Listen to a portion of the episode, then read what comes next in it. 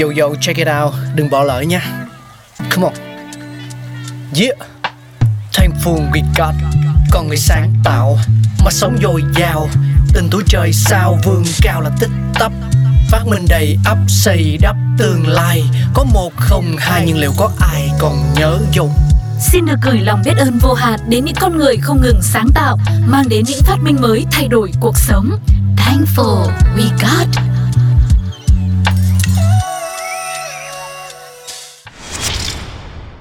Xin chào tất cả các bạn thính giả của Pladio. Chúng ta đang đến với chương trình Thankful We Got. Và trong tập hôm nay, hãy cùng nhau tìm hiểu về lịch sử ra đời của hàng kim loại nha. Khoảng đầu thời đại đồ đồng, đồ sắt loài người đã biết đến hàng kim loại. Từ cuối thế kỷ 19, vật lý, hóa học và các môn khoa học khác phát triển rất mạnh. Năm 1802, nhà bác học người Nga Petrov đã tìm ra hiện tượng hồ quang điện và chỉ rõ khả năng sử dụng nhiệt năng của nó để làm nóng chảy kim loại. Năm 1882, kỹ sư Bernadette đã dùng hồ quang điện than để hàn kim loại. Năm 1888, Slavianov đã áp dụng cực điện nóng chảy, cực điện kim loại vào hồ quang điện. Giai đoạn 1900 đến 1902 trong công nghiệp đã sản xuất được các bít canxi và sau đó 1906 hàng khí ra đời. Hàng tiếp xúc xuất hiện và phát triển chậm hơn. Năm 1886, Thomson đã tìm ra phương pháp hàng tiếp xúc giáp nối một năm sau thì Bernadette tìm ra phương pháp hàng điểm, nhưng đến năm 1903 thì hàng giáp nối mới dùng trong công nghiệp và đặc biệt kể từ sau chiến tranh thế giới thứ hai, hàng tiếp xúc mới phát triển mạnh mẽ và xuất hiện nhiều phương pháp hàng mới.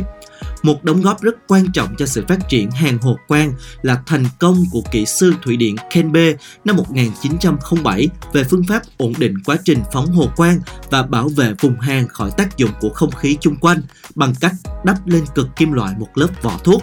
Việc ứng dụng que hàng bọc thuốc đảm bảo chất lượng cao của mỗi hàng. Thời kỳ phát triển mới của môn hàng đã được mở ra vào cuối những năm 30 và đầu 40 với những công trình nổi tiếng của viện sĩ E.O. Patton với hàng dưới thuốc phương pháp hàng tự động và sau đó hàng nửa tự động dưới thuốc ra đời và được ứng dụng rộng rãi trong công nghiệp. Đó là thành tựu vô cùng to lớn của kỹ thuật hàng hiện đại. Từ khi ra đời cho đến nay, hàng dưới thuốc vẫn là phương pháp cơ khí hóa cơ bản trong kỹ thuật hàng.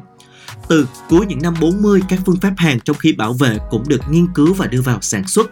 Việc khai thác rộng rãi các khí tự nhiên lúc đó đã làm cho các phương pháp hàng này phát triển mạnh mẽ. Hàng trong khí bảo vệ làm tăng vọt chất lượng mối hàng. Hiện nay hàng trong khí bảo vệ được ứng dụng mỗi ngày một nhiều hơn. Một phát minh nổi tiếng nữa của tập thể viện hàng điện mang tên Biobaton là hàng điện sĩ. Quá trình hàng điện sĩ được các nhà bác học Xô Viết phát hiện vào năm 1949, nghiên cứu và đưa vào sản xuất trong những năm 50.